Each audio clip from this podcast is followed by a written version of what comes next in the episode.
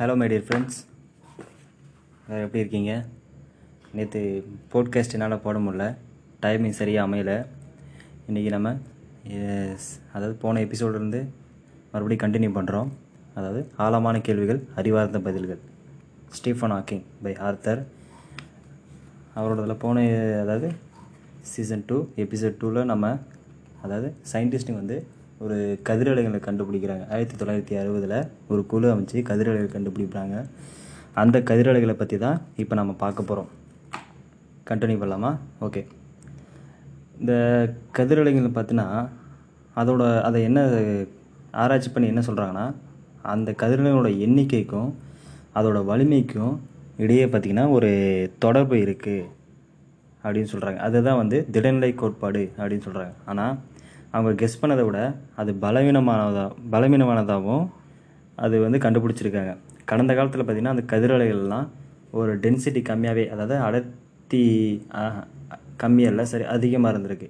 Density வந்து அதிகமாகவே இருந்திருக்கும் அப்படின்னு சொல்லி கெஸ் பண்ணுறாங்க காலத்தில் பார்த்திங்கன்னா அனைத்துமே அது சேஞ்ச் ஆகாமல் இருந்ததுக்கான ஒரு எந்த சான்றுமே இல்லை. ஆனால் திடநிலை கோட்பாட்டின்படி பார்த்திங்கன்னா அது ஒரு வந்து ஒரு அனுமானம் தான் அது வந்து ஒரு கெ கெஸ்ஸிங் தான் அப்படின்னு சொல்கிறது இந்த காரணத்துக்காக பார்த்திங்கன்னா இந்த காரணத்துக்காகவும் இன்னும் நிறைய காரணத்துக்காகவும் இந்த கோட்பாடை வந்து பார்த்திங்கன்னா கைவிடுறாங்க. அதாவது என்ன கோட்பாடுனா திடநிலை கோட்பாடு அப்படின்னு சொல்லி கைவிடப்பட்டதுன்னு சொல்லி போடுறாங்க.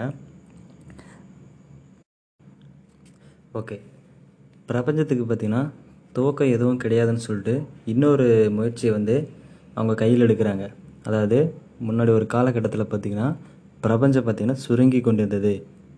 சுருங்கி கொண்டிருந்ததுனும் ஆனால் அது வந்து சுழன்று கொண்டிருந்ததுனாலும் வேறு பல வந்து ஆப்போசிட் ரியாக்ஷன் இருந்தாலும் பருப்பொருட்கள்லாம் பார்த்திங்கன்னா ஒரே இடத்துல குவியலை அப்படின்னு கெஸ் பண்ணுறாங்க மாறாக பிரபஞ்சம் பார்த்திங்கன்னா மீண்டும் வந்து எக்ஸ்பேண்ட் ஆகுது. அதனால தான் அதனோட அடர்த்தி மாறாமல் ஒரே அளவில் இருக்குது சொல்லி சொல்கிறாங்க ஹெவ் கேனி லிப்சிட்ஸ் இசாக் கலட்னிகோ ஆகிய இந்த இரண்டு சயின்டிஸ்ட்டுங்க பார்த்திங்கன்னா ரஷ்ய சயின்டிஸ்ட்டுங்க இதுக்கான ப்ரூஃப் வந்து எங்ககிட்ட இருக்குதுன்னு சொல்லி சொல்கிறாங்க மார்க்சிய லெனிய கோட்பாடான அந்த இயக்கவியல் அதாவது ஃபிசிக்ஸ் பொருள் முதல்வாத கோட்பாடு இருக்குது இது வந்து ஒரு ஒத்து உதற மாதிரி இருந்தது அப்படின்னு சொல்லி சொல்கிறாங்க ஏன்னா பிரபஞ்சத்தோட படைப்பு பார்த்திங்கன்னா குறித்த எந்த ஒரு அசௌகரியமான கேள்விகளும் இதனால் தவிர்க்கப்பட்டது அப்படின்னு சொல்கிறாங்க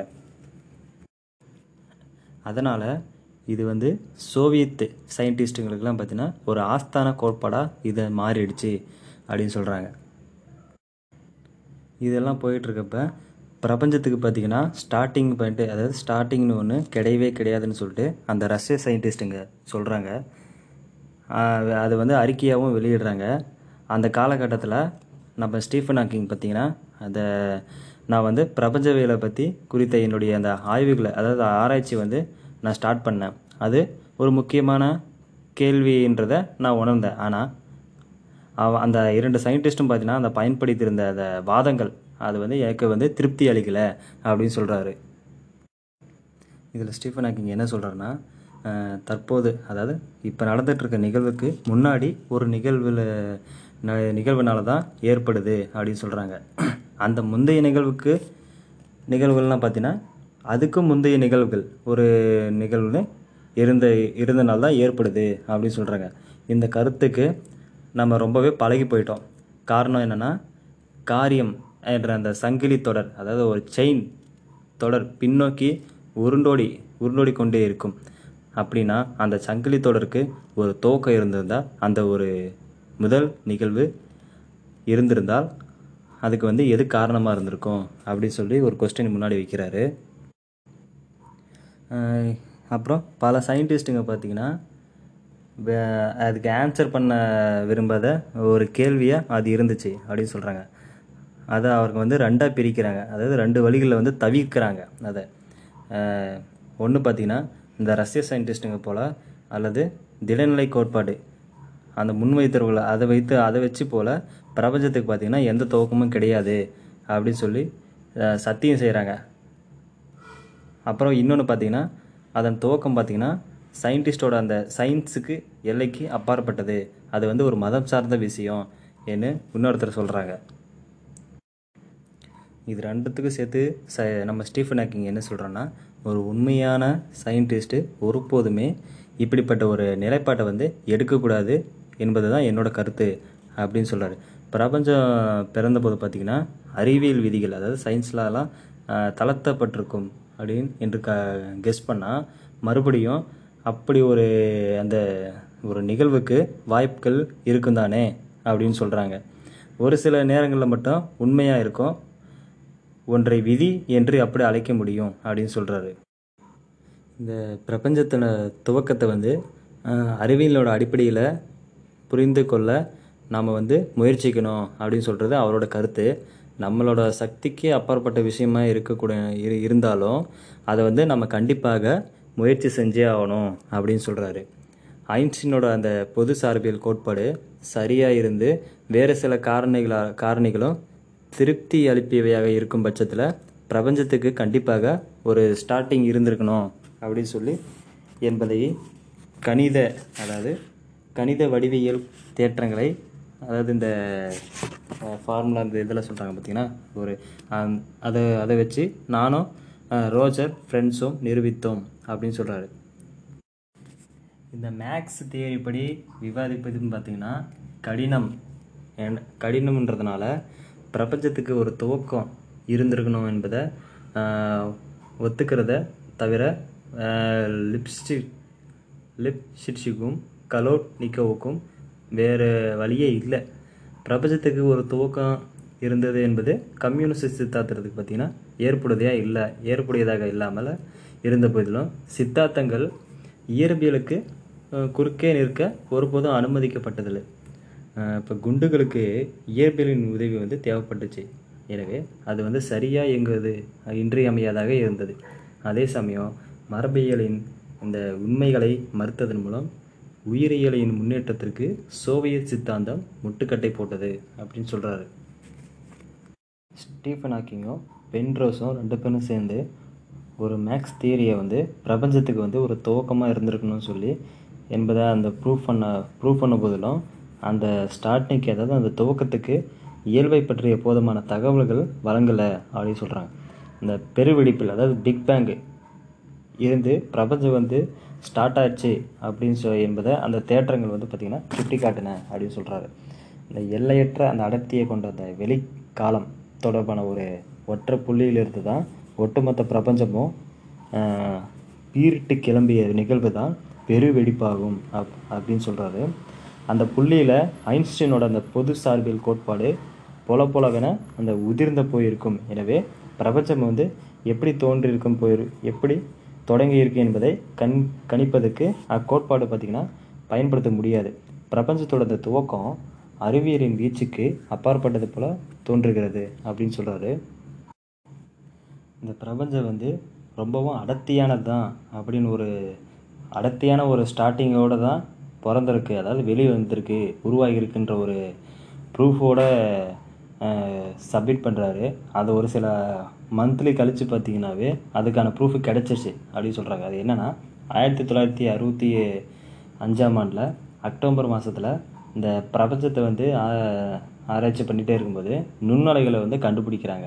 நுண்ணலைகள் என்னென்னா நம்ம வீட்டு கிச்சனில் இருக்குது பார்த்தீங்களா? இந்த மைக்ரோவேவ் அடுப்பில் வராத ஒரு நுண்ணலைகள் தான் பிரபஞ்சம் எங்கே பார்த்தீங்கன்னா பரவிக்கிட்டு இருக்கு அப்படின்னு சொல்கிறாங்க ஆனால் அதுக்கெல்லாம் வந்து பார்த்திங்கன்னா பவர் வந்து ரொம்ப கம்மி தான் நம்ம இருக்கிறது நம்ம யூஸ் பண்ணுறதோட பவர் வந்து கம்மி தான் பிரபஞ்சத்தில் இருந்திருக்கிற நுண்ணுலைகள்லாம் பார்த்தோன்னா நம்மளோட உணவை மைனஸ் ஐநூற்றி பதினெட்டு புள்ளி எழுபத்தி ரெண்டு டிகிரி ஃபேரன் ஹைட்டுக்கு கொண்டு செல்ல முடியுமே தவிர அதை வந்து சூடாக்க முடியாது அப்படின்னு சொல்கிறாரு அதாவது மைனஸில் தான் அந்த மைக்ரோவேவை கொண்டு போக முடியும் அப்படின்னு சொல்கிறாங்க இந்த அதை வச்சு சூடாக்க முடியாது அப்படின்னு சொல்கிறாங்க இந்த நுண்ணுணுகள்லாம் பார்த்தீங்கன்னா உங்களால் கண்காணிக்க முடியும் அப்படின்னு சொல்கிறாரு இந்த பழைய தொலைக்காட்சி அதாவது டிவி வச்சுருப்பவங்கலாம் பார்த்தீங்கன்னா இதை வந்து கவனிச்சிருப்பாங்க.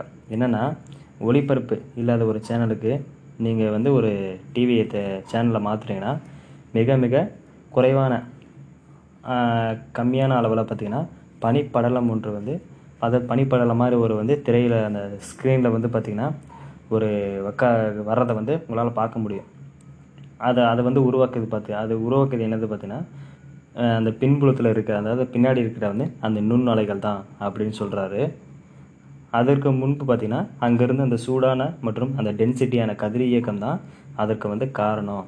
பிரபஞ்சத்தோட விஷயத்தில் பார்த்தீங்கன்னா இதே தான் நிகழ்ந்திருக்கு அப்படின்னு சொல்கிறாரு பிரபஞ்சம் எக்ஸ்பேண்ட் ஆனபோது அங்கேருந்து அந்த கதிரியக்கெல்லாம் பார்த்திங்கன்னா மெதுவாக எக்ஸ்பேண்ட் ஆனபோது அங்கேருந்த க கதிரியக்கம் மெதுவாக அதாவது டெம்பரேச்சர் கம்மியாக அதாவது குளிர்ந்த நிலைக்கு நம்ம வந்து இன்னை இன்று காணும் மங்கலான நிலைக்கு வந்துள்ளது அப்படின்னு சொல்கிறாரு இந்த பிரபஞ்சம் பார்த்திங்கன்னா ஒரு சிங்கிள் பாயிண்ட்லேருந்து வந்துச்சு. அதாவது ஒரு சிங்கிள் பாயிண்டில் தான் உருவானதுன்ற அந்த ஒரு கருத்து பார்த்திங்கன்னா ஸ்டீஃபன் ஹாக்கிங் போன்ற பிற சயின்டிஸ்ட்டுங்கெல்லாம் பார்த்திங்கன்னா அவ்வளோவா சந்தோஷமாக இல்லை. அந்த ஒரு விஷயம் பார்த்திங்கன்னா சந்தோஷப்படலை அப்படின்னு சொல்கிறாங்க இதெல்லாம் பார்த்திங்கன்னா ஐன்ஸ்டீனோட அந்த பொதுச்சார்பியல் கோட்பாடு இருக்குது பார்த்திங்களா அந்த பொதுச்சார்பியல் கோட்பாடு பெருவெடிப்புக்கு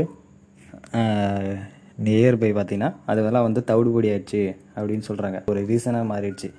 அது வந்து ஒரு பாரம்பரிய கோட்பாடாக இருந்ததுக்கான இருந்ததுனால தான் அந்த மாதிரி ஆயிடுச்சு. ஒவ்வொரு ப- துகளுக்கும் பார்த்திங்கன்னா தீர்மானமாக நிர்ணயிக்கப்பட்ட ஒரு வந்து ஸ்பேஸ் இருக்குது அதாவது ஒரு இடம் இருக்குது இடம் இருக்கணும். அந்த துகள்கள்லாம் பார்த்திங்கன்னா ஒவ்வொன்றும் தீர்மானமான அந்த வேகத்தில் நகரும் என்றும் அது வந்து கெஸ் பண்ணுறாங்க அதாவது அனுமானிக்கிறாங்க அப்படி சொல்கிறாங்க ஒரு இந்த குறிப்பிட்ட நேரத்தில் பார்த்திங்கன்னா பிரபஞ்சத்தில் இருக்கிற அந்த அனைத்து துகள்கள் நிலவையல் நிலையையும் அந்த வேகத்தையும் ஒருவர் அதாவது அதை பற்றி தெரிஞ்சு வச்சுருந்தாங்கன்னா கடந்த காலம் அல்லது எதிர்காலம் ஃப்யூச்சர் ப்ரீவியஸ் போன்ற அந்த வேறு காலகட்டத்தில் அது வந்து எப்படி இருக்கும் என்பதை அவரால் கணிக்க முடியும் என்று அதுக்கு அர்த்தம்.